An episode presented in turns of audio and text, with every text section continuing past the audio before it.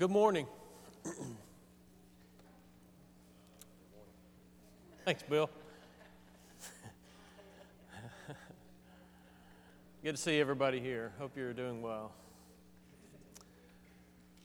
I was, uh, I was thinking, I think I said this to you guys last week. I said it somewhere to someone that, you know, it's about this time of year where you start thinking, where, this is what, September 22nd? And you start thinking, one of these mornings you're going to walk outside and you're going to feel that feeling, that fall, like almost, it's a little cooler, you know. Um, I, I think I almost felt it this morning when I walked outside. It was 60 something, 65 or something when I went outside this morning. So we're getting close, but it, it's going to get up to, what, 97 or so in a couple days. So we're not quite there, but I, I don't know. I, I love that first hint of fall uh, this, this time of year. So we're close. We're close to that. Uh, my favorite time of year when it, uh, you feel that change in the weather. It's good to be here on this uh, good morning, beautiful morning. I'm glad that you all are here to be a part of the class, and uh, we'll worship together in a bit as well. We're going to be in John chapter 6, if you want to go ahead and make your way there. John chapter 6. I'm going to be gone next Sunday, and Bill Rayburn's going to fill in for me, and I appreciate his doing that. He's going to teach this class next week on one of the miracles of Jesus as well. So uh, you can look forward to that. I appreciate his being willing to do that. To, today we're going to do John 6. Um, so I'll talk to you about that in a minute. I want to give you a chance to make any kind of prayer request that you have.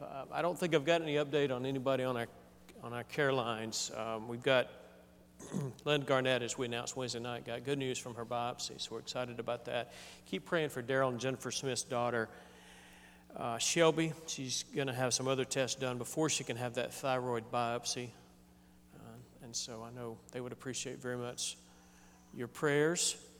Um, I don't know if you've got any updates on any of the other folks on here. Uh, Rex Anderson's brother in law, keep praying for him. Gary Pemberton, um, Mike Rumley, Bob Brooks, cousin, Butch Haynes, his in Grandview still. That's Beth Brolson's dad. He's uh, not doing well. Wyatt Span, the little baby who's fighting, a little child who's fighting cancer. Um, Clara Colson, the premature little baby born uh, recently. She's doing some better and able to breathe on her own, I think. So that's, that's good news. Anybody else or any updates?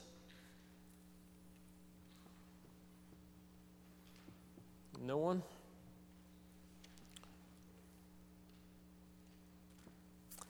Okay, I don't think I've got anything else about that. Um, today we got uh, Faith in Action this evening, going to go down to the fellowship house and uh, sing and pray and share a short thought with them provide a meal for them. I'm, I'm really excited about that. And also, uh, Wade Warren is going to be teaching a class here. If you want to stay for that, I know that'll be good as well. So uh, come here at 5 and then either stay for Wade's class or go with us down to the fellowship house and be a part of that service activity um, this evening.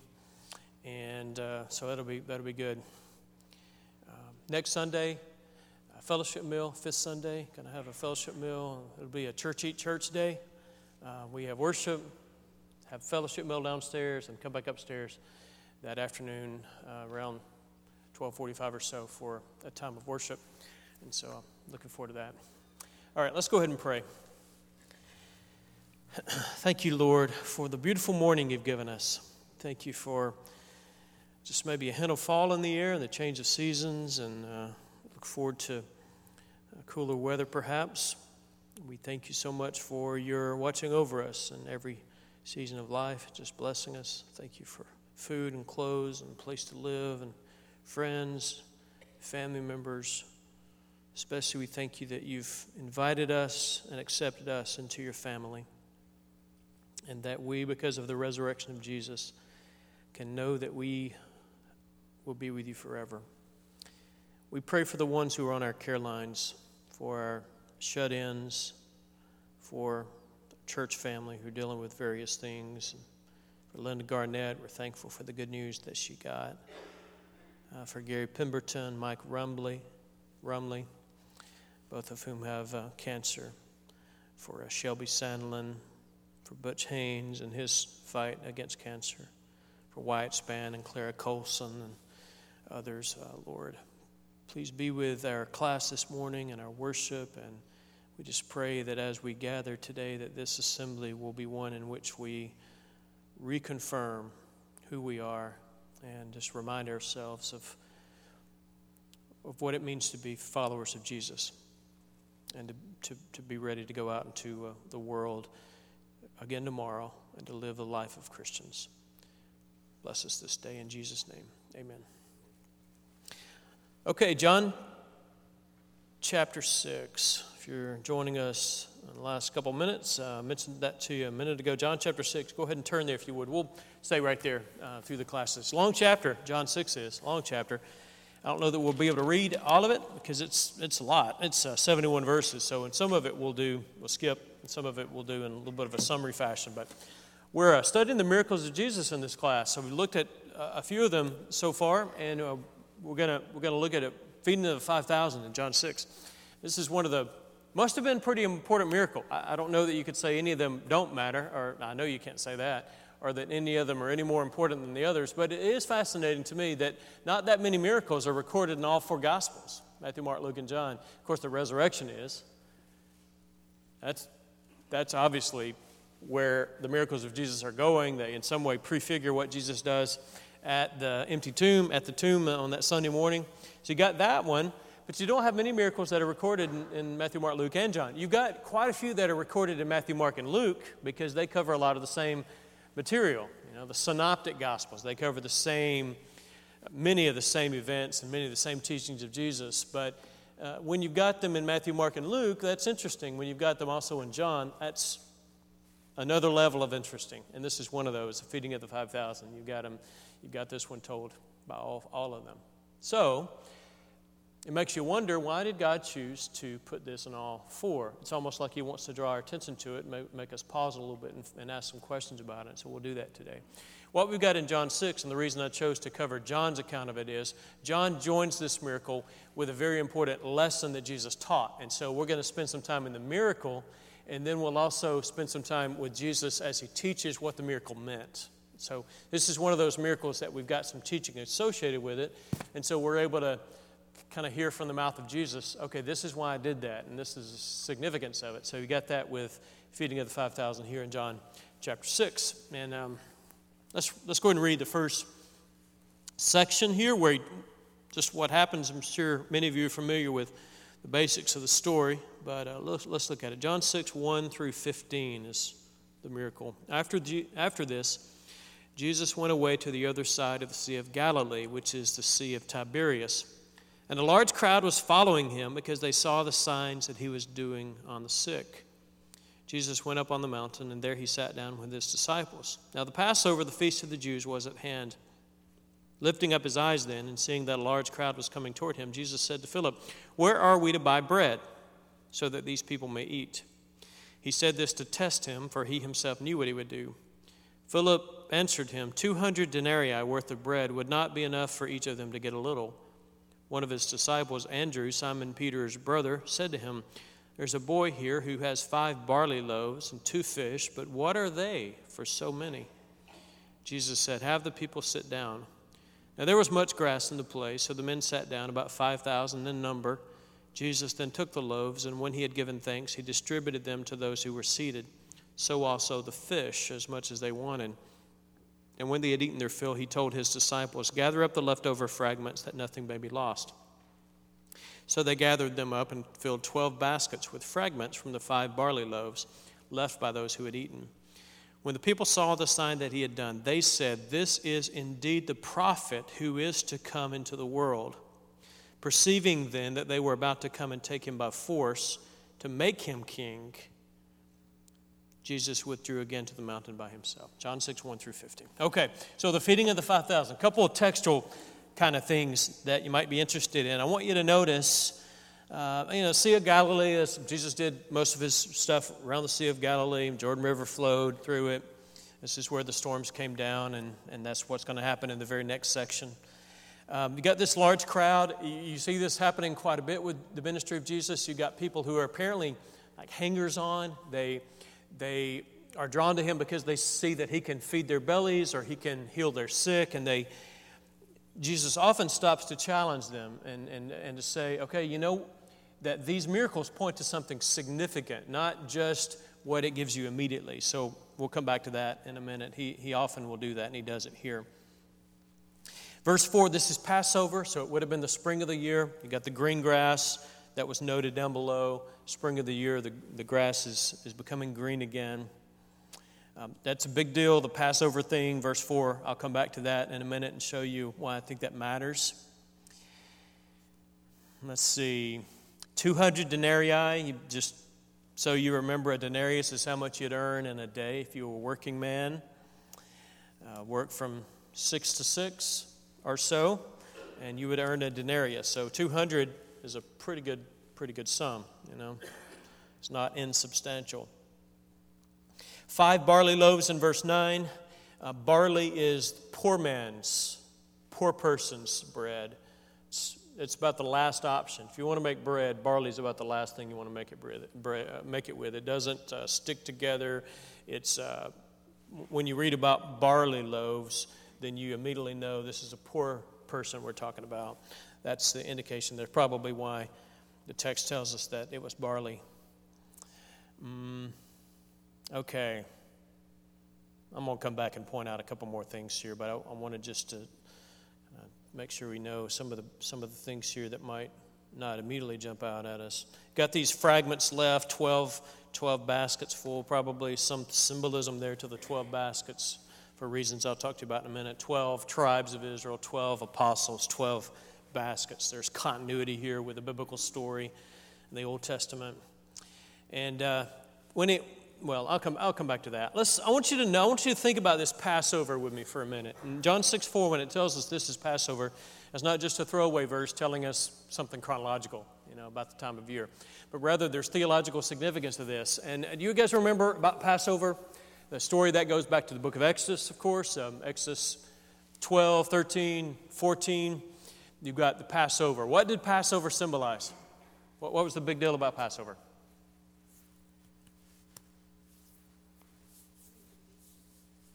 Coming out of Egypt. Yeah, coming out of Egypt. The whole uh, slavery in Egypt, uh, 10 plagues. The 10th one was the death of the firstborn. God prepared Israel if you prepare your houses appropriately, you take the blood of the firstborn lamb, male lamb without blemish, put it on the doorpost above the door, cook the animal entirely, have bitter herbs, get all the leaven out of the house, Passover. So that was huge for them from that day on. It was celebrated in the spring of the year, once a year. From then on, if they were faithful to the covenant, they would observe it. A lot of times they didn't observe it, but they were supposed to. But if you read the Old Testament, you'll read Passover was a huge deal, even today, among Jewish people who still observe aspects of the covenant law, a Seder meal around Passover in the spring. They still have them. You can attend one. In fact, and, and sometimes uh, synagogues in Birmingham will invite Christians to come and observe a Seder meal with them. So that's a Passover. Seder meal is a Passover meal. So it's still a, a thing among Jewish people who are observant Jews. So Passover's big. But the you know important thing, well, one more thing I wanted you to think about. Passover led to the rescue from Egypt, exiting Egypt. Exodus is exit. So they left Egypt. Immediately they came, almost immediately they came to the Red Sea. You remember the story? Moses lifted up the staff. God parted the waters. They crossed over on dry land. They went immediately after God rescued them into the wilderness. And how did God, um, how did God provide for them physically in the wilderness? Remember, there were two things. There were two things that He provided food-wise, and one of them was manna, and one of them was quail. Remember those two things. God also provided for them miraculously, giving them clean water to drink. They got thirsty and would complain. God miraculously fed them with water. And also, you've got the, the which I think is important here, you've got right after Passover, right after they leave Egypt, they come to the water, the Red Sea, you've got the water miracle there. And so, the two big things that happened in conjunction with the rescue from Egyptian slavery had to do, the, the, the, the two big things were God kept them safe the, the water miracle, the Red Sea miracle, was, was symbolic of God's keeping them safe from Egypt, from the Egyptian army that followed them. And then he provided for them with bread. So, a water miracle and a bread miracle. Those two things were big things for the Jewish people in their history, and they look back to that time Passover, followed by water and miraculous provision of bread, symbolizing God's rescue and God's working through Moses. Moses lifted up the staff and provided the water miracle. Of course, that's coming from God. And Moses was the one through whom God fed them with manna in the wilderness. And so here in John 6, this happens at Passover, okay? And I, and I, think it's, it's clear based on some things Jesus said below, but even if he didn't give us the interpretation of it down below, I think we're expected to see those connections there that you got all this stuff happening in the Old Testament. You got Passover, you've got a deliverance through water, uh, you've got uh, provision of, of manna and quail in the wilderness, God's protection. And here in John 6, you've got Passover, you've got the miraculous provision of bread. And I'll show you some more connections with that. Uh, the miracle we've already studied, I think this was the first one we studied in this quarter. Uh, we looked at, I think, Matthew's account of it and Mark's account of it back, I don't know, whatever, three weeks ago, four weeks ago. But look at what happens in John 6 16. When evening came, his disciples went down to the sea, got into a boat, and the sea's rough. Verse 18, Jesus comes walking on the sea. That's the one we studied a month ago, all right? So, Passover, miraculous provision of bread, rescue associated with water. Do you see all the connections here? that Moses is the one through whom God provided these miracles in Exodus. But now we have before us someone who is greater than Moses. Now, um, four weeks ago, the first one, when we looked at the walking on the water, remember we talked about it. Uh, verse 20, we looked at, I think, Matthew's account of this, but he said to them, It is I, do not be afraid. Remember that? Uh, that it is I statement is grammatically identical in Greek to where Jesus says, I am. You know, it is I, is I am. And we talked at that time a connection to Exodus 3, where, where God said to Moses, Tell them, I am that I am sent you. So, do you see all these connections here? Just interesting, isn't it? You got Passover, provision of bread, miracle through water, and then you've got the interpretation of it starting in verse 22, which I want to point out a couple things more to you about that. But before I do that, I want to read just couple, couple things from the, from the Old Testament. Um, listen, listen to this. In a couple parallels here. All right, look at John 6 5. Jesus says, Where are we to buy bread so that these people may eat? Numbers 11, 13. This is where, this is where Moses is giving a, an account of the complaining of the people for bread. So you read that in John 6, 5. Listen to Numbers 11, 13. Where can I get meat for all these people? Do you notice the similar wording there? That's Numbers 11, 13. Where can I get meat for all these people? In Numbers 11, verse 1, it says, And the people complained in the hearing of the Lord about their misfortunes. If you look down in John 6 41, it says, The Jews grumbled about him. Verse 43, Jesus says to them, Do not grumble among yourselves. In Numbers 11, it talks, it describes the manna as, as bread, you know. And then John 6 31, it says, Our fathers ate the manna in the wilderness, as it is written, He gave them bread from heaven to eat. I mean, just got all, all sorts of parallels. Let me give you one more. Numbers 11 22 says this. Shall flocks and herds be, be slaughtered for them and be enough for them, or shall all the fish of the sea be gathered together for them and be enough for them? It doesn't come through, oh, it does come through in English, but it, it's strengthened by the fact that the, the Greek translation of that passage in Numbers uses the same words that, that are used here in John 6 the word gather and the word fish. I don't, I don't want to you know, spend all day talking about it, but I just want you to see these aren't just coincidences. You've got too many these intertextual kind of ties here helping us to see that you got something significant going on. Okay. Uh, one, one more thing here about an Old Testament kind of connection is this one. Listen to 2 Kings 4 42 through 44. I'm going to read three verses here. This is about the prophet Elisha. A man came from Baal Shalisha, bringing the man of God bread of the first fruits, 20 loaves of barley and fresh ears of grain in his sack. Notice 20 loaves of barley. And Elisha said, Give to the men that they may eat. But his servant said, How can I set this before a hundred men? So he repeated, Elisha repeated, Give them to the men that they may eat. For thus says the Lord, They shall eat and have some left. So he set it before them, and they ate and had some left, according to the word of the Lord. That's 2 Kings um, 4 42 through 44 about, about Elisha. Think that's significant? Just, do you notice the parallels there? How, how am I going to? We got 20 loaves of barley. How am I going to feed 100 people with that? And Elisha says, Do it. Because God said He'll provide. Feeds it to the people, and what do they have? They have a bunch of bread left over. I mean, obviously, there are these parallels. The significance of these parallels point to something about Jesus, right? Not just meant to, to, to be these ties, but rather to point to something being taught here in a, in a theological kind of way that we ought to read this and think about Jesus.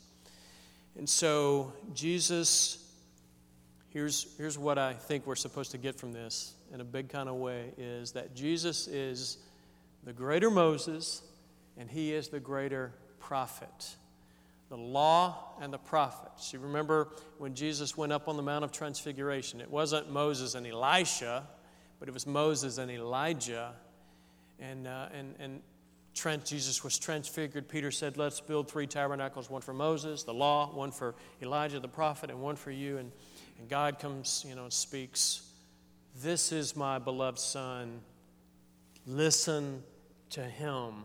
He's not just another lawgiver. He's not just another prophet, he is the culmination of the law and the prophets. He is the new Moses, right? He's the new Elijah. He's the, the, the, the lawgiver of all lawgivers. He's the, the great prophet.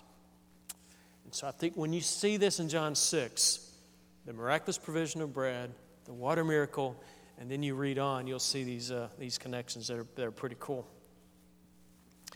All right, you guys got thoughts about any of that? We're going to go down and look at the sermon, but um, I've said a lot of stuff.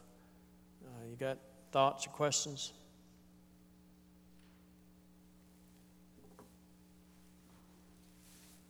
Okay. Let's. Uh, I think I skipped over this part at the end of, before we move on to the sermon. Uh, down to verse 14, when it says, The people saw the sign that he had done they said, see, they made this connection. What, what I was telling you about these connections, I'm not just making those up. These people made them as well. You know, they, they saw them as well. They said, This is indeed the prophet who is come into the world. They're almost certainly referring to this passage. Let me read you three verses, four verses from Deuteronomy 18. This is God's talking to Moses. All right, listen to this. The Lord your God will raise up for you a prophet like me from among you, from your brothers. It is to him you shall listen. Just as you desired of the Lord your God at Horeb on the day of the assembly, when you said, Let me not hear again the voice of the Lord my God, or see this great fire anymore, lest I die. Then the Lord said to me, You that they are right in what they've spoken. Listen to this. This is important. I will raise up for them a prophet like you from among their brothers, and I will put my words in his mouth, and he shall speak to them all that I command him. And whoever will not listen to my words, that he shall speak in my name, I myself will require it of him.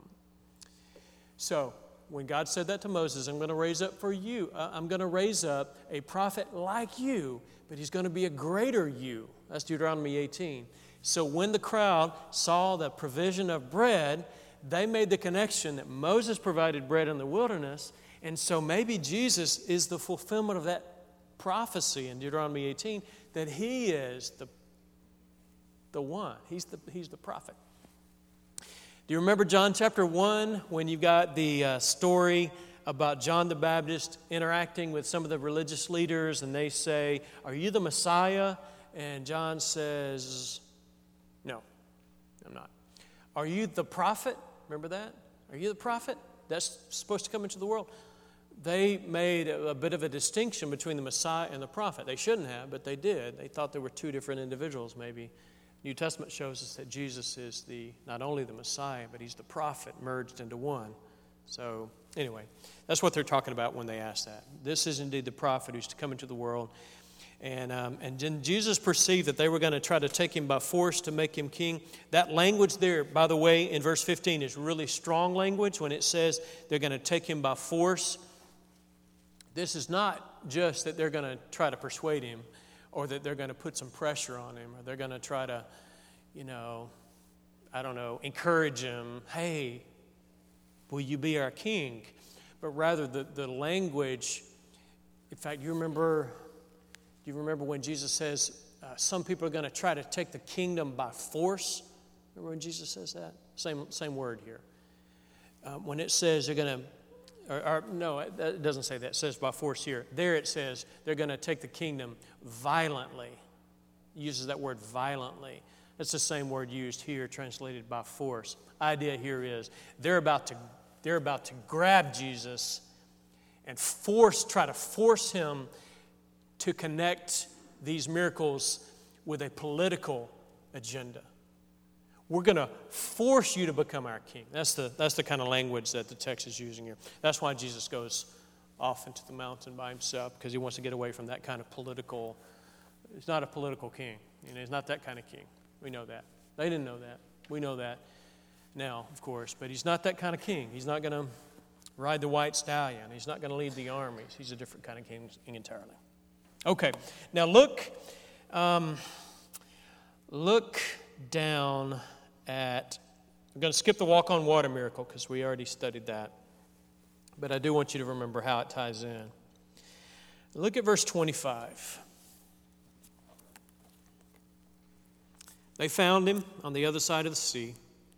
Jesus said to them, or they said to him, rather, Rabbi, when did you come here? Jesus answered them, Truly, truly, I say to you, you're seeking me not because you saw signs, but because you ate your fill of the loaves. Do not work for the food that perishes, but for the food that endures to eternal life, which the Son of Man will give to you. For on him God the Father has set his seal. Then they said to him, What must we do to be doing the works of God? Jesus answered them, This is the work of God, that you believe in him whom he has sent. So they said to him, Then what sign do you do that we may see and believe you? What work do you perform? Our fathers ate the manna in the wilderness, as it is written, He gave them bread from heaven to eat. Jesus then said to them, Truly, truly, I say to you, it was not Moses who gave you the bread from heaven, but my Father gives you the true bread from heaven. For the bread of God is he who comes down from heaven and gives life to the world. They said to him, Sir, give us this bread always. This is very similar to what happens at the well two chapters earlier when Jesus is engaging the Samaritan woman. You remember? He, he asked her for water. Will you give me some water? And she says, Why are you a Jew asking water from me, a Samaritan? Remember that story? And then during that dialogue, Jesus and she talk, and, and, and Jesus says, I will give you living water. And if you drink that water, you'll never thirst again. And she says, Give me this water. Same kind of language. You got the water in John 4, you got the bread in John 6, and of course that's it's got all sorts of implications from, from Exodus, right? The provision of water in the wilderness, provision of bread in the wilderness. And, and here Jesus says the same thing to, to these folks. He, they say, you know, give us this bread always. And Jesus says, um, Moses gave you bread from heaven, but you needed it the next day. You got it on Monday, enough for the day on Monday, you, but you needed it on Tuesday morning to provide for you You needed it on Wednesday. You know, he gave you enough on Friday to provide for you all the way to Sunday. You know, he gave you a double portion, but you needed it perpetually. But but but Jesus is saying here, I am gonna. God is gonna give you. Moses gave you that kind of bread, but I am bringing you a different kind of bread. The bread that if you eat this bread, you'll never hunger again. That's the that's the implication here. So all sorts of things going on here that are, that are pretty, pretty cool. Um, one, one thing, I, uh, forgot to, I forgot to point this out. Look down at John 6.59 for, for just a second. This is, a, this is an important oversight on my part. John 6.59. Jesus said these things in the synagogue as he taught at Capernaum. So Jesus worked that miracle, And then he walked on the water. And then they found him on the other side of the sea, but we don't find out till verse 59 where they found him and where he's doing this teaching from. He's doing it on the synagogue. And you remember, this is at the time of Passover. And what they would have been reading, what they read every year in the synagogue at Passover, is they read about the bread that, that God provided through Moses in the wilderness. They read that in Exodus, okay? And so you've got Jesus teaching in the synagogue. Probably, we studied this a little bit last week, uh, this idea that, um, like, remember, I don't know if you uh, last week we studied Acts 13 where Paul went into the synagogue at Antioch of Pisidia and they after they read scripture, they said, Paul, why don't you get up and talk to us? That's the way the synagogue worship happened. They would have a reading from the law, they'd have a reading from the prophets. Somebody would get up and give some sort of an exegesis, some sort of a sermon on it. So apparently, what's happening here in John 6 is Jesus is in the synagogue. The scripture reading would have been taken from Exodus. And then Jesus gets up in the synagogue and he teaches them about the, the significance of the bread that we read about in Exodus. It's not just God providing miraculously, but rather it's pointing to something beyond the physical. So the fact that he's doing it in the synagogue at Passover was a huge deal. Feel free to interrupt me or ask a question, make a comment.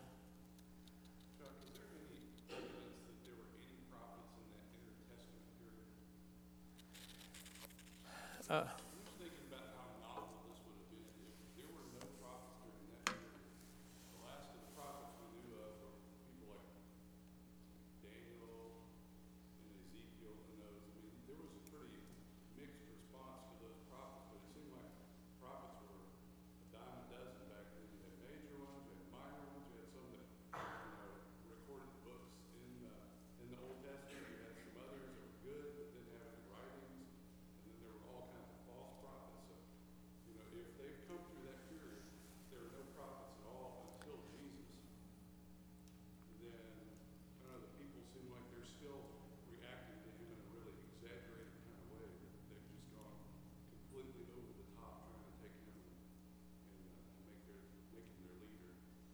Yeah.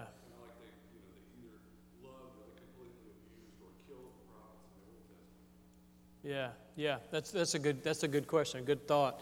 Um,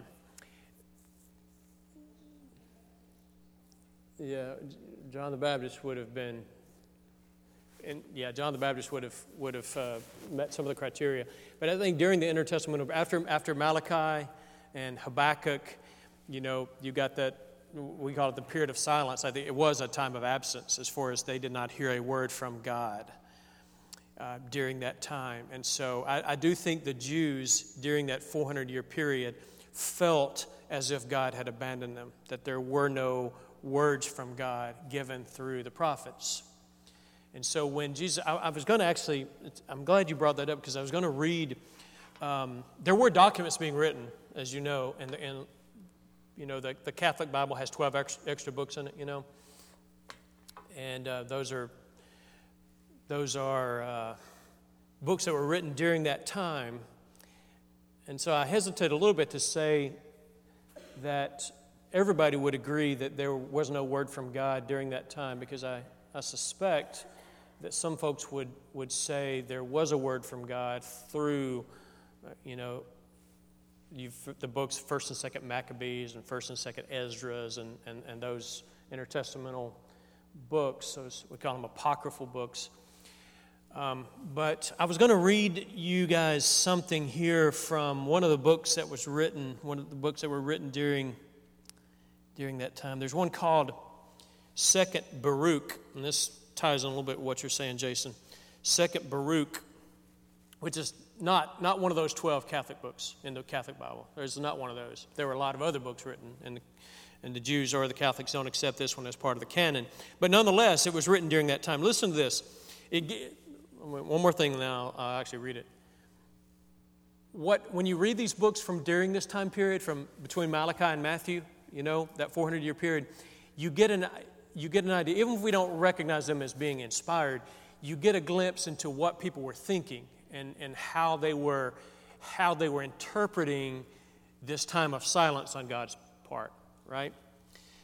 And, and, and they're looking for a Messiah at times. Some of them are they're writing about Messiah. Well, this is what's going to happen. This is how we're going to know that he's here. So, second Baruch, chapter 29, verse 8, it says this The treasury of manna shall again descend from on high, and they will eat of it in those years. That's from a document written sometime during that time frame. And, and, it, and it reflects this anticipation from the Jews that when Messiah comes, there's going to be this miraculous outpouring of bread from heaven, just like Moses, except for greater. I think that's interesting, isn't it? That's interesting to me that you got that anticipation that one of the signs of the Messiah is going to be bread from heaven. Another early Jewish writing, this is a commentary on the book of Exodus, but it says this As the first Redeemer caused manna to descend, so will the latter Redeemer cause manna to descend saying something very similar. And I just mentioned those. I don't know of anybody who regards those as, as part of the canon, you know, but they do recognize them as being indicative of the kind of thought during the early time. And, and one of the thought processes that were was going through their mind during that time was one of the, one of the clues that Messiah is here is you're going to have the manna descending from heaven. Of course, Jesus does that.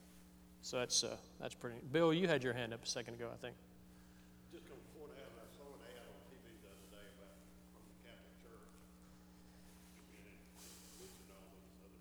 Mm-hmm.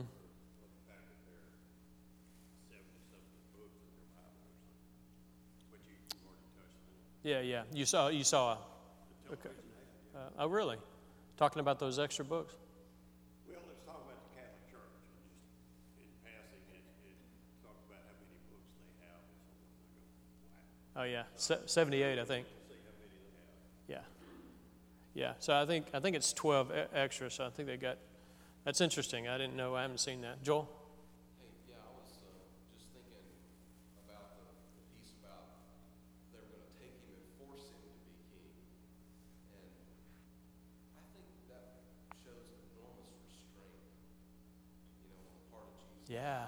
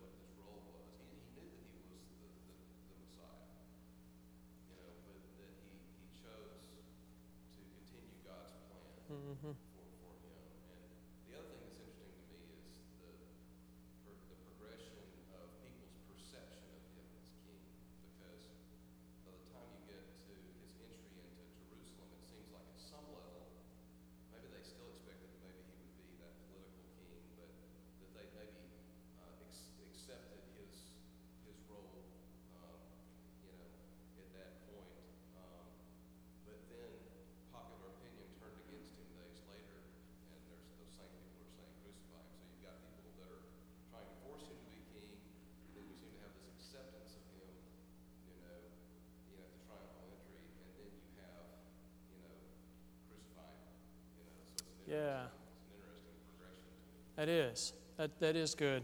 Um, back to the first thing you said about the restraint on the part of Jesus, I think it's interesting because uh, one of the temptations in Matthew 4 of, uh, of Satan in the wilderness was he takes him up and shows him all the kingdom of the earth, and he says, You can have it right now.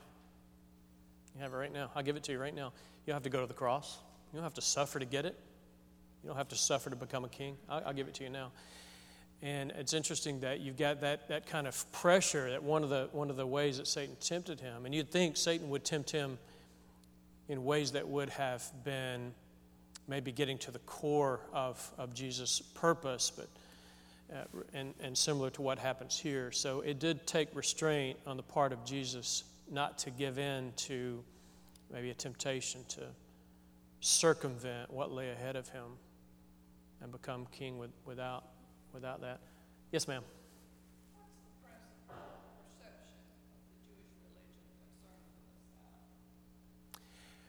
That question is, um, is, is the answer to that would be so multifaceted, I think, Margaret. Um, and the question is, what is the perception of the Messiah among the Jewish people?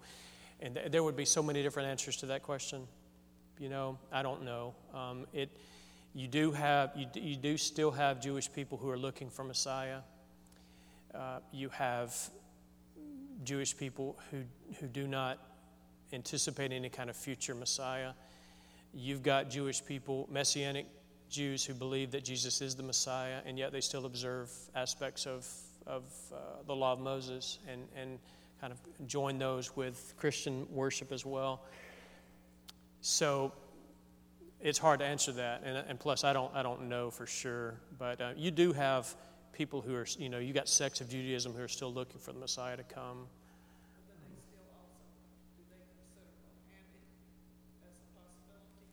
Jews?